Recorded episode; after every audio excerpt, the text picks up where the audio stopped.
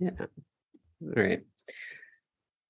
Welcome to the Trash Lounge podcast. Today is the day after the World Championship, Monday, August 22nd. I am here. Well, I am Mike Fouché, and I'm here with Britt Pybus.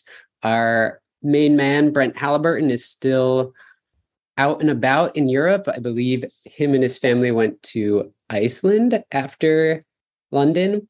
Um, so he is not here with us today. We're just going to do a short episode, kind of recap the World Championship a little bit. Uh, so first thing to say is Brent's eldest son, Liam, who has been a little bit on the podcast, actually won the senior uh, the senior division world championship, which is freaking awesome. Uh, we are probably gonna just have him on the podcast uh, for an episode when they get back, and kind of have a have a Liam show. So it's really exciting. He won with Palkia V-Star Inteleon, pretty similar to the Isaiah Bradner list that did well at NAIC. I think it's two cards different. I think I saw, I was looking at it. They dropped Tool Scrapper and something else for the Rapid Strike Inteleon and Crabominable V. Um, his matchup in the finals was those were some really good games. Did you watch you you got to watch that? Yeah, yeah, yeah. All the way down to the sudden death. Yeah. Which definitely felt good. Like when it going into that, I'm just like, he's really favored here. Like he he should be able he should very consistently take the first prize against the his opponent. Yeah, yeah, yeah. Same. It felt a little anticlimactic because the first two games were so good. Like those were some of the best games that were on stream the whole weekend. And then for it to just end in two turns basically was a little anticlimactic, but uh, it was a great set overall. Um, I think both of them played really, really well. Um, so that that was cool. Uh, Liam had that crazy like quadruple zigzagoon play in the first game, which I'm not hundred percent sure was the correct play, but it ended up working out. um, and then I didn't get to watch the junior finals, but my understanding it was like a Palkia mirror. Yeah, I didn't. I didn't watch it either. Yeah, I think a Japanese junior one again. Mm-hmm. Um, and then we had uh, Arceus flying Pikachu mirror in the finals with I think you pronounce it Andrade. Yeah, I'm not. I'm not sure. I just know it. I was making the joke about his top eight opponent, Andreas. It's just the right. same. name. the same name. Just like who, who has the best, like Andreas Andrew root name. Yeah. But yeah, yeah, yeah. Definitely like even a little anticlimactic there. I feel like just in terms of like both. I think the the Japanese deck was like a cool story of the weekend. Not only um, just playing Jolteon kind of in, in a way we didn't expect it. It was something I was thinking about a lot. Just like, why didn't we try this in here? Like, why was it that, you know, mm-hmm. at least for the America, the West, uh, it seemed like we only decided to try Arceus with Jolteon with Gyarados for some reason. Like, obviously there was Malamar play too, but yeah, just thinking about it the whole time, it was, it was just like, and the Japanese seem to do this at Worlds pretty consistently, but just like, what they're playing is different, but it was something like in front of our eyes the whole time. Right. Um, but going into the finals, it was just like, yeah, one guy has Bibarel and the other one doesn't. Like this will probably be not too close. Um, mm-hmm. That's more or less what happened. His list. I don't think I've seen it yet. Our our world champion. I know it plays four bosses, right. among other things, but I don't think I've I've seen it yet. So I'm curious as to what else is going on there. Yeah, I don't think he posted it yet either. I did see the Japanese list. Oh yeah, I haven't seen that one either. I'm sure I can find it though if it's been posted. Yeah, I just went to PokeStats has the final standings, and so they anybody that's posted their list they have on on the notes. Um, yeah, the Japanese list was pretty interesting. I agree. It's kind of like you know we had Arceus Pikachu and we had the Arceus Jolteon, and they're just like, well, let's really beat Palkia and just put them together. Um, it is interesting that they were I the des, the Decidueye makes sense. You know, it gives you uh, the soft counter to like Miltank stuff while also being good against other Arceus decks. I am surprised that he played they played the Moltres with dark energy as well. Like, I mean, I get you know the idea obviously is to help against Mew, but it just that pushes it like a little too much into like the too much territory for me. Yeah, it's like such um I don't know, me it's very, very sort of like meager commitment. It's just like mm-hmm. one Moltres, two dark energies. Is that really swing? You know, that's a I think sentiment I've definitely voiced a whole lot, especially on the Arceus Mew front, is like, is this is that really enough to tilt your matchup? Like a little skeptical, but it worked out for them, and a lot of people played uh, did well in the Open um, as yeah. well with um, basically the same 60 or at least like a, a an, an, attempt at constructing the same 60 so mm-hmm. it's definitely good. Um, definitely no knocking it there but yeah it was definitely uh, interesting to see. Something i don't know if i would have found the space for but really cool lists overall. And um, it was a really good world it seemed like. I just like a, good players did well um, as well as some not so known players still doing well. Like I don't know, like just seeing Grant Manley in the top 16 again, like that's just like for me that he's just like he's so close. He he's always he's always in the top 16, but doesn't mm-hmm. doesn't sort of get there after that point. I feel like he's just like a little bit of luck away from winning worlds or something very big himself. So that was that's always cool to see, and I'm sure um, I'm sure he would wish to, wish to have done a little bit better, but um, just such consistent results. Uh, Cal Connor, obviously, too. The U.S. didn't do super hot um, when everything shook out, but we did get uh, Cal Connor into the asymmetric cut that he he lost um, in the Winnanen, I believe. Mm-hmm. Is that actually? I was wondering about that. Does he get? Is he just ninth place then, and then just is shy of the top eight placings, or does everyone in the asymmetric cut like technically get eighth or something if you're eliminated right away?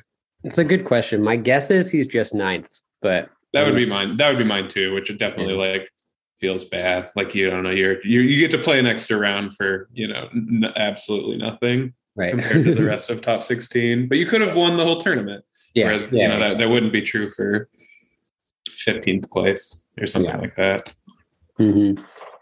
Yeah, there was a bunch of other cool decks. Like obviously, I think the main takeaways coming out of the tournament are Palkia is the by like by far the most powerful deck, so much so that Arceus has to play Pikachu and Jolteon to really beat it. Um, but it, Arceus playing Pikachu Jolteon is probably now going to be extremely popular as well. So we'll see kind of how that affects the popularity and success of Palkia going forward. Um, but there was a lot of other interesting decks that did pretty good or even if they didn't do pretty good, were are at least uh, worth talking about. So you mentioned Grant, Grant, and Grant got top 16 with the Ice Rider Palkia Bibarel deck, uh, very similar to the list that we. It's it's pretty different from what Frank was playing back at NAIC. It's probably at least like eight or nine cards different, even though it has the same core, but very similar to what we've seen in like the last couple weeks leading up to Worlds in terms of the list. Like they drop Path to the Peak and things like that. Um, but Azul, Caleb Gedimer, Danny Altavilla all played it as well. Um, I think Azul got top 32, and then the other two didn't do quite as well. Um, but that deck, I think, is probably still quite strong. Um, it seems like one of the few decks that probably has a pretty good matchup against the Arceus Pikachu Jolteon. Um, it doesn't really care that much about Jolteon. It plays the one scrapper. You know, you scrapper when you want to use Palkia's ability. Um, and you have Ice Rider that's not getting one shot by anything in their deck. So I wouldn't be surprised if that becomes a little bit more popular. Um, what else do we have there? Oh, the there then there was also the other Jolteon deck, the Palkia Jolteon deck, um, which is super interesting. I don't I don't know if that's going to be a, a a mainstay of the format, but it got top 16 and had some other placements as well.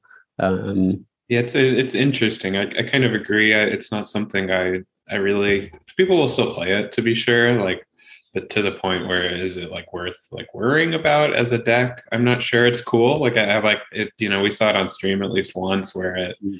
Um, just instead of Inteleon, it's just kind of doing similar to like what Arceus Bibarel does compared to Arceus Inteleon and just kind of a, a, a souped up supporter count, heavy research, heavy Marnie, and then just forgoes Inteleon itself for Jolteon, which I thought was pretty cool. And like it definitely worked some games. They completely shut down some Inteleon players. Mm-hmm. Um, but yeah, the metagame going forward um, is definitely interesting. I feel like it's for the most part just like finding the right text for Arceus. Like Arceus just has so much space to adapt because you don't really it's just so self-sufficient on its own and barely needs anything and then you can just pair anything with it. That's sort of where my head would be going in, or at least starting to prep for Baltimore. That's just a little about um, about a month away.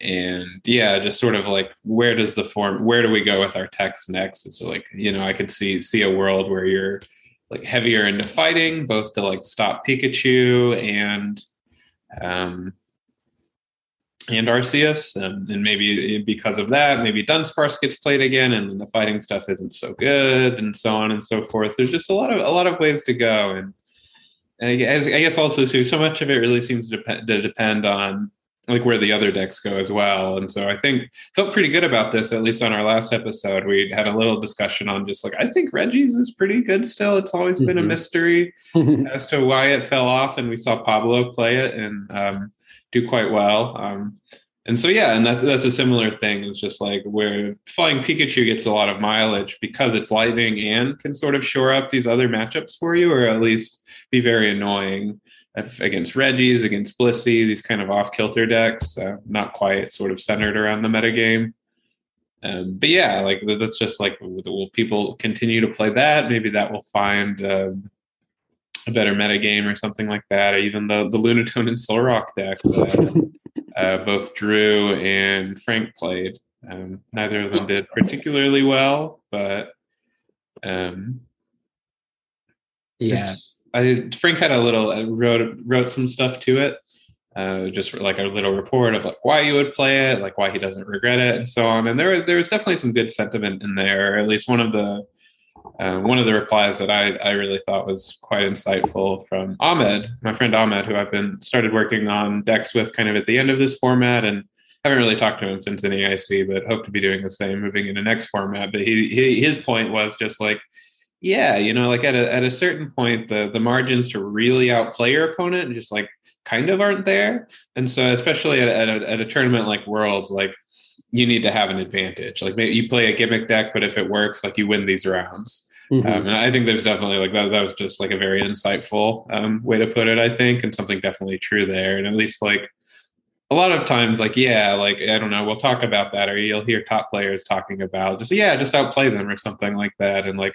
to a certain degree, that's true or is possible. But then it, it, equally, like, just the way that Pokemon is sort of constructed as a game, sometimes like outplay your opponent, like, you, you really just don't get the opportunity to sometimes based on how you draw, based on how they draw, based on how the matchup goes so yeah, sort of shoring up these these other advantages and more riskier ways. Like you you have a deck that wins against you know certain archetypes, but lose guaranteed losses against others, and it's you know kind of a metagame roulette. Mm-hmm. Um, at a certain point and that's just like i guess for me as a player that's typically where i fall i don't ever feel like i've never had sec- success really like like on the Azul decks or the Jay Hornung decks, Igor, just playing these like uber consistent top archetypes and just like crushing it through. I feel like I always like need a little need the edge, need to cut a little consistency for like a special tech and things like that. Um, perhaps as a flaw, but definitely something I, I think about a lot in terms of my own play skill and, and deck choice and things like that. Yeah, and I think that all exacerbated at the world championships right? Um, because everyone is incredible. And i think um, whoever made the long twitter post about the palkia on deck basically kind of said the same thing. I think it might have been fabian. Um, and he was like you know, Jolteon is really good against Inteleon, and the World Championship is full of really good players, and they're going to favor Inteleon Engine because it gives them so many options and ways to play well. And so, how about we kind of play this gimmicky deck that takes away that option from them? So, I think that's especially true at the World Championship, and depending on how you see your player skill and the level of tournament, you can kind of fall somewhere along that spectrum. Um, you mentioned before you'd kind of be interested in looking at other Arceus decks. Did you see the top 16 Arceus Aggron deck? Yeah, sure did. That's one of the main ones. I, I, bought I bought I bought a lot of cards over the weekend. Um, mm-hmm. I'm mostly just picking like I hadn't bought anything from the Go set. I didn't own Pal I don't own Palkias yet, so I kind of bought like uh, just sort of what I was missing from Kevin Clemente's deck, his uh, Arceus Inteleon Charizard box with the Druddigon.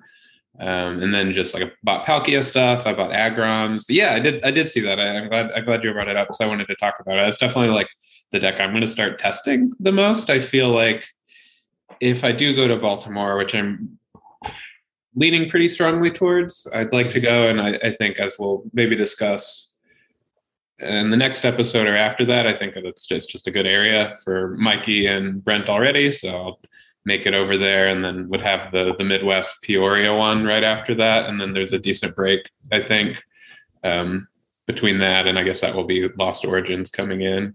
Mm-hmm. Um, but yeah, yeah, definitely just like on kind of on the subject of different Arceus boxes, like yeah, he did. I believe he did well, top 16 in the London Open with it as well. Um, so yeah, that's actually just like I'm planning on just DMing him to get some, get some insight on the deck. But Aggron is super cool. Um, I yeah. Don't, I don't have a good answer for why it would be better than Corviknight. That's kind of my big question.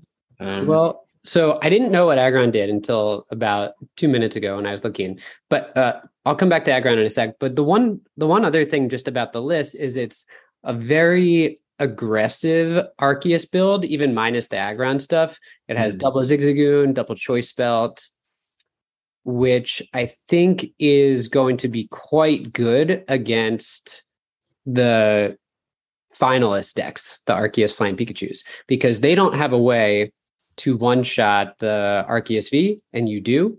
And so if you go first, you'll probably just like win the game, right? As long as you're able to boss goon belt combo. Um, so that aspect of it is really cool. It going first, it's super aggressive. You can probably do the same thing against Palkia as well.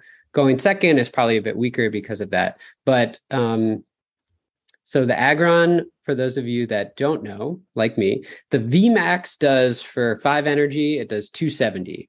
Um, so double metal, triple colorless. So I guess the math there is you would Trinity Nova three metals to it and then play a double turbo energy. So now you're doing 250, but with a belt, you're hitting 280. So that's pretty relevant. Um, it does take the extra double turbo. So that's a negative towards Corviknight. But I think it has, it has 10 more HP, which could be relevant. And the basic V has 230 HP, which is definitely relevant, um, more than the 220. So it can't be like gusted down or anything. And its attack is actually pretty good too.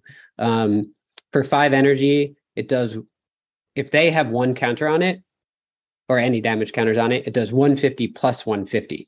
So you can use that to one shot a VMAX. You could use it to one shot a V Star just through a Zigzagoon ping. Um, and so the aggressiveness of playing double Zigzagoon is kind of complemented by having the Aggron in there. Uh, and it's not really a big commitment, just a two one line. You're going to play basic energy anyway. Um, I don't know. It seems pretty cool. yeah, I mean, at least on back to return to the Corviknight point, it just seems like Corviknight is just so like has free retreat, it attacks for less. Like it just it's a lot to even you know, like you say, it's not a whole lot deck space wise of a commitment. And I was thinking about like other ways you could play it. Like I was curious about if you could try to play the Zamazenta like while you're at it too, uh, just as another big damage thing towards the end of the game, or like energy switches and things like that. It's just it's a lot to get five energy on a Pokemon, especially if you're like trying to be proactive with Arceus's, but it doesn't play any of the like none of the defensive Arceus cards. It doesn't play Big Charm. It doesn't play Cheren's Care. Um, so I guess Arceus is kind of just like a different thing in that deck. You, you're more just using it to accelerate, and then you pivot off it. It's not part of your like kind of end game strategy. Mm-hmm. Yeah. I like uh, that. I like the just the, the having the metal Pokemon probably just makes your Ice Rider matchup like really good mm-hmm. as well. And that's like Ice Rider probably has a fairly solid um Arceus matchup, and that's that's one reason why I'm interested in it. Just like I like the just like the natural win. Like I'm not playing Aggron to beat Ice Rider, but I have this metal Pokemon in my deck, and you know you only have two two Palkia against me now, kind of thing. So I definitely like. I'm sure that is. I would like to see his full like um, matchup spread. Mm-hmm. But I would I would think uh, a lot of like you say like the top the top matchups all seem pretty good. I could see like like Liam, uh, Liam's Palkia, Isaiah Bradner's Palkia. I could see something like that, like being pretty tricky, just kind of being having a lot more tempo on you, especially if you have to give second. Yeah, yeah, that, that's like the first deck I want. I want to try to play test and see see how I like it moving forward. Just like probably commit myself to some sort of Arceus variant for mm-hmm. the first part of the format uh, until uh, Lost Origins. Yeah, that makes sense. Cool. Um, what else? So you mentioned Pablo's Regigigas, Just worth mentioning is a slightly different build than we've seen before. He ran four Pokestop, four Choice Belt. And that was kind of the differentiator. I, I I assume you saw Pablo's game losing misplay against Isaiah. Yeah, the energy. Yeah, that was unfortunate. He just played a little bit too quick, realized it basically immediately, and oh well, yeah, turned a turned a shore win into a into a tie. Um, so that sucks. And then similarly, but Ross also misplayed on stream pretty badly. Uh, so that was unfortunate seeing like two of my best friends in the game kind of misplay their wins into ties.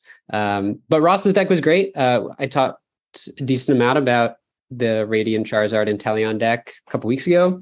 Um, the list is not too different than what you've seen on the Limitless tournament. We didn't play the Dark package, but that's kind of the only thing. You saw on stream he played Candy into Inteleon and just used that as the secondary attacker. And the deck was really good. I mean, Ross made it through day one. He almost made top eight and then in the open, he was 7 1 and then had to leave early. Um, didn't get to play the last two rounds so he can make his flight. So he had like a really incredible weekend with the deck. I think the deck is still pretty strong, but the advent of Jolteon is going to make it a little dicier. Um, I'm going to try and play those matchups, but my guess is it won't be quite as viable with that. Um, the other thing is that basically all of the top US players that played some type of Palkia. So the Bradner group stuck with Palkia Inteleon. Azul and Grant played Ice Rider Palkia. All of them played Canceling Cologne in their deck, which is not like it's not going to auto win the matchup, but it makes it much harder for the Charizard deck because at some point in the game, they'll gust up Manaphy, Cologne, and Greninja, two of your Inteleon pieces down. So, but I think the deck is still pretty good. We'll see. Yeah, it was one I just like sort of because it didn't really like Ross. Ross like very realistically like could have made top eight, but outside of him, I didn't really feel like anyone had any success with the deck. But I, am not too familiar with other people that tried it. Yeah. I know like Kevin obviously played it day one. I believe Kiernan Wagner. I don't know if the people he was with also played it, but I know he played a. Uh, slightly different version of it. I know he was playing Boltund, which I'm yeah. not sure what that does. Um, yeah. Um, the biggest difference between our list and the others is that we had for Irida as our main engine, and a lot of the other lists played stuff like two Birdkeeper with the Rowlet and two Raihan. And that gives you more options, but it just makes the deck a lot clunkier. Irida is just so, so good. It makes the deck so smooth. You know, you get Roxanne late in the game. You can, you know, you have outs to like incense and level ball, but also you can just hit an and uh, be great because you, you know, you Irida for Ordinary Rod Inteleon, you Ordinary Rod the Charizard back, you're Inteleon for Quick Ball, Energy Search, or whatnot, and you're just attacking with Charizard again. And so uh, Irida is kind of the biggest difference, I think, between what many of these Inteleon toolbox decks played. And I wouldn't even call Ross's deck Inteleon toolbox. It's just like Inteleon Charizard. Um, so I do think that's the big biggest difference. The only other deck that I wanted to mention was Tord's deck, um, which was Vikavolt, Inteleon, Ludicolo with Charizard, with Radiant Charizard as well. Um, it seemed like based on what was posted on Twitter, Philip might have actually came up with the deck and then Tord ended up playing it. But we saw Tord on stream round two of day two. He lost to Jose. And I think you called, by the way, like a week or two ago, you're like, Jose is going to play the Arceus Charizard. like, no, I was wrong. I thought he was oh. going to play. Uh, he was playing Vic or Tapu Koko Decidueye. That's what I thought. Oh, oh, right, right, right, right, right. But I should I should have guessed that because he played. I think he, he played the the other one at NAIC, and then the he played Charizard at Milwaukee for sure. Mm, yeah, that does. Both of them feel like very Jose decks, though, for sure. Definitely Charizard. He's like one of those players that um like Alex Wilson too. Just like if their if their favorite Pokemon is good, like that's that's what they'll be playing. That's yeah, yeah. sort of story. Yeah. Um, but so the Tord Philip Schultz deck is interesting. Um, I played one game with it yesterday just to like see how it felt. I don't know. I'm sure there's like a lot of different lines you can take, but the fact that neither of them did very well tells me that the deck's probably not that good. it's cool though. And probably with Jolteon in the format, it's like even even worse now. Um, we haven't talked about Mew at all. Mew, obviously, like it was something I think we had to read on, as many players did. Sort of saw the format softening on their how they wanted to answer Mew, and it just clearly had been creeping in in the online results. And we saw um, two in I guess two in that top nine, uh, only mm-hmm. one in the top eight, but several other um, great players did well with it. Uh, Gabe Smart was very close to making top cut, um, which would would be have been on the same uh, shuffle squad list, I believe. Mm-hmm. Cal and uh, Zach. Um, yeah, I'm not sure too sure its results beyond that, but it was just like and again gonna just unfortunately I, I i just loathe these decks. I loathe playing against these kind of decks whether it's just the night march of the format for me um, just in terms of just the way it plays and i just i never feel like i have too much agency against it. I just kind of hope they fizzle and hope their flips aren't too good. But it will continue to be a deck going forward for better or worse. Yeah yeah yeah and for sure. And it's probably favored against all of the Arceus Flying Pikachu decks, right? Right, at least slightly favored. We saw Andre lose to Andrade in top eight, but it felt awkward. Each game that he lost felt a little unfortunate, which is kind of just Mew in general. But um, did you get to see Pramawat's Mew list from the yeah, open? I was just, I was just about to mention that he played a, a goofier turbo version in the open. Yeah, so that list is really cool. I don't know if it's better than standard Mew lists, but it's cool. It's really sweet. similar to uh, similar in concept to Stefan's Dialga list that he played as well. But Mew seems better. The Mew Turbo seems better than Dialga Turbo to me. Really? Yeah, I don't know. I I love Dialga, but I mean Dialga is also really good against Arceus Flying Pikachu. So I don't know. Maybe it could be still good. It's just so Palkia. The Palkia matchup is just so hard. Like, and, and I can't think of anything to make the Palkia matchup better. I talked I talked with Xander a bunch as well going into Worlds again about Dialga. He ended up playing Palkia day one but he was deciding between Dialga and Palkia. And then I think he played Dialga for the Open and then didn't do that great. Maybe went, I don't know, what is he on the standings? Standard. No, he didn't top 32. So. Yeah, Stefan played playing an interesting Dialga as well with the cross receiver, which is like cross switcher, but it just picks a Pokemon or something else up out of your discard? Porter? I think it's the Porter. Porter, yeah. If you if you play them in tandem, um, yeah. I mean, Dialga, I feel somewhat similarly about in the same way I feel again about playing against Mew. Um, but Dialga just is like, I don't know. The whole package isn't as sort of just like there, and the, the way just Mew just was given everything, and just in that one set in terms of just like everything it needs to run well. Whereas Dialga is kind of just like kind of playing with a lot of odd cards here and there. Like you have your Mew, you have your Greninja, and so on and so forth. With Mew, it's just like a, it's got a supporter and a Pokemon just like built in to make it work. Yeah. And more HP too. So I, would, I guess um, not to say that we were kind of arguing one versus the other, but I would think Mew is definitely better. Just has better options. Like you can just blow people out with Meloetta, whereas Dialga is always just like just hoping to cheese them quickly. Yeah, I agree. Um, other like fringy decks, I that basically didn't see any play. Blissey, I don't know if anybody played it. We saw an Arceus Duraludon on stream the, the round against Ross, but other than that, I don't know if anybody played it. Um, but that guy was doing pretty well. I mean, that they were at five one at the time, so he was he clearly lost his winning in because he was five one one after after that tie. Um, I forget what his name was, but oh yeah, Christian La, Christian Labella. He ended up thirty first. Um, so it did okay for at least that one person, and there wasn't really anybody else playing it. Uh, and then the other like big thing is, and we kind of called it in the last episode, but Arceus Inteleon was almost nowhere to be seen in the event.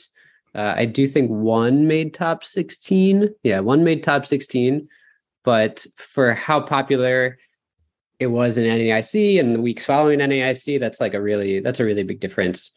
Um, and I I don't think that many people played it but I think that metagame also wasn't that good for it. Palkia is a really tough matchup. The Arceus, typically the Arceus non-Inteleon decks are good mat or are good matchups for Arceus Inteleon, but I can imagine the Jolteon makes it really close. Um, so I don't really know what the status of Arceus Inteleon will be going forward. You still lose to Palkia, but maybe Palkia will have to adapt a little bit to deal with Jolteon, and maybe that could provide uh, an opening for Arceus Inteleon again. Yeah, that's one. Uh, just anything with Inteleon, like probably is never going fully away. It's just always yeah. so robust and has options. Like maybe maybe it, it just needs like another iteration and it's like metagame adaptations like i maybe just like heavier focused on the charizard or something like that rather than going the just like purely vanilla route like some way to some way to make it work, but like it just needs a new partner or something like that to kind of give it a, an edge. Whereas like the the our, that's just sort of what happens with all the Arceus Bibarel lists is that they just get to fit another color in or something like that. Usually with the with the extra space by not committing to a stage two. Yeah. Yeah. Hmm. Cool. Well, I think that's the meta, uh, more or less. Um, as Britt mentioned, Baltimore is in a couple weeks, three, four weeks, something like that now. Uh, I'll definitely be going. It's very close for me. I know Brent will definitely be going. It's close to him. And then other than that, we have more or less the season details, at least in terms of the events, not in terms of how many championship points you will need for an invite. Uh, I was trying to think about what I if like let's assume that there's no League Cup to League challenges. What is a good what would be a fair amount of points for a day one invite for North America? I have a number in my head. I mean, fair versus like I, I mean, I don't really expect any changes myself. I mm think that um, I think my my theory is that um,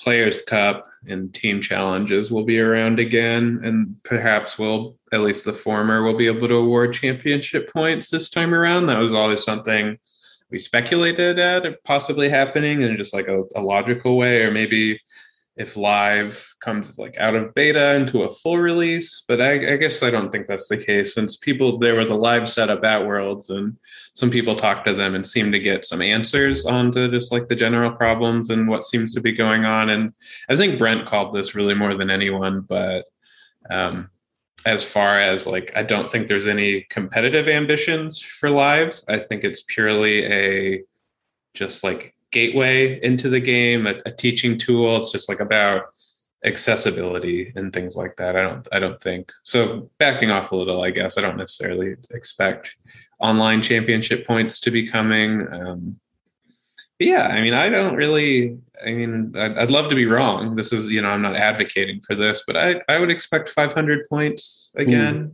That seems pretty reasonable, and like maybe we can save this for another ep- uh, part of it for another episode because I think um, yes, that was a, hot topic last week whether like no locals was good or bad. Yeah, yeah. Um, and I have kind of somewhat leaning. It's it's like semantics. I don't think it's like good, but I, I do think that like no cups is is a good place to be. Like I, I think in terms of just like championship points, I think that there's ways you can make locals matter without them being necessary to the the grind, and I, I find that um, just the environments can be sort of schismed in that way because like the local the local players who don't travel don't I can't imagine it's not a very enjoyable experience experience for them if they just get farmed by these cup by these stipend chasers every time. So I think if you like you remove the that elements out, and I think like locals are in a good place, but it's just like very telling to me that like the most competitive players are all so vocal about it being a good thing, and then the, the more average players are just like, no, we need them, and mm-hmm. why they need them. There's varying reasons for it, and some are good, some are not. Um, but yeah, yeah, I guess just to go back on that point, like I would, I hope that I don't know, Japan's in a recession, tinfoil hat theory. This is how they're going to mm-hmm. bust the economy back is bringing foreigners to worlds um, for multiple Pokemon Center experiences. So I would, I would hope, I would love, I would be overjoyed for it to be a 300 point year or something like that. Uh, 300 was kind of where that was the number in my head, which I think would be if there was no locals. I think if you set it th- 300, you'd probably get approximately the same amount of people with invites day and like the approximately the same amount of people not really super super try harding for like day two but going for a day one invite. I think if you keep it at 500 you're going to make it too ridiculous for a lot of people. Because i was thinking like so 500 that means the difference is like 200 points from locals which is just four League Cup wins or something like that, which is not that much. Uh, I feel like that's a reasonable amount to take away. Um, but getting 300 points, that's like getting, you could get six top 32s at regionals. Attending six regionals is, is, is a lot for a lot of people. Um, and then also getting six top 32. So it probably necessitates at least one pretty good finish. Like one top eight, I think gets you 100 points. So if you like top eighted, you still need 200 more points. So I think people that don't attend, even at 300, people that don't attend at least six to eight regionals are like not really going to be in the running at all. And if so, if you make it 500, like you pretty much have to go to every single regional. And I guess the ICs pay out a lot more, but there's not a lot of people going to be going to uh, the the ICs. I mean, each year going to Australia or Brazil, it's really like 30 people, 40 people from North America tops. Uh, Europe gets a little bit more, but not that much more. Um, so if it's 500, like I am, there's zero percent chance I'm going to go for an invite. Even at 300, that's kind of a i would kind of have like go to a couple regionals in the first half of the year and then see what it's like um so uh, i don't know. My biggest thing is that i just want them to tell us as soon as possible. And i i assume you saw my tweet or last night or earlier today where i was like i am super excited for japan. I'm going to try and go. My my wife and kelly we want to try and make a trip out of it. But Pokemon is has always been really bad about giving us details, and this is if they want people to go, they need to give these details like really soon.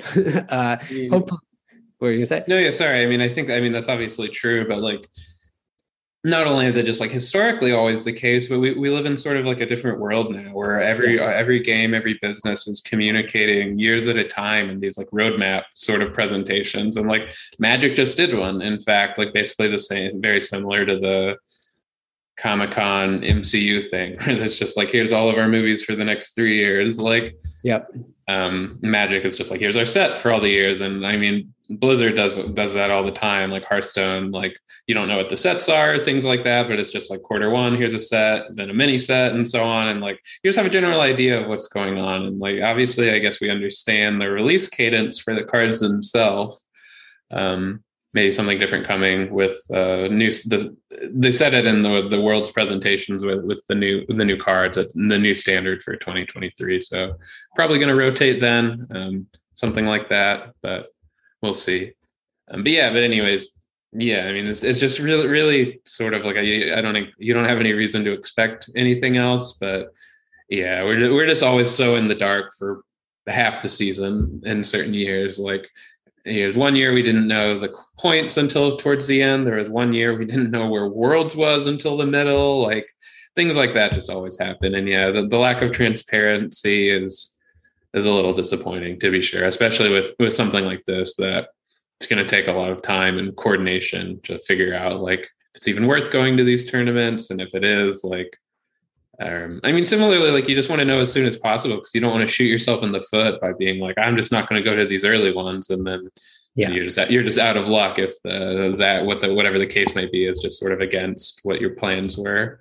Yeah, uh, and vice versa. I don't want to go to too many events if if I think the goal is unrealistic for me to reach. Um, and there's also been another good point going around Twitter about just travel to Japan right now is still extremely restricted. So I assume Pokemon has some plan for that, but I don't know. yeah, I would guess that they're just predicting, hoping right. that, that it will just be fine at that point in time. Like, yeah, I mean, I've I'll probably be going to Worlds no matter what. So I've had a Japan trip booked since like last January and just haven't been able to go because of their COVID restrictions. And now it's just like, well, I hope it works out then. So yeah, it would definitely be like bizarre, a, a mm-hmm. weird sort of twilight zone for it to just like not be any better. And we all just have to like quarantine for two weeks before we can be let out into the country. Yeah yeah yeah. Yeah man. We'll see. I'm sure we'll talk about it more. Okay i think we, we've been going for like an hour. So let's uh wrap it up. Thank you for listening. I probably don't have the uh, outro track, but we will see you next week, hopefully with our senior world champion, Liam. All right, cool. Um,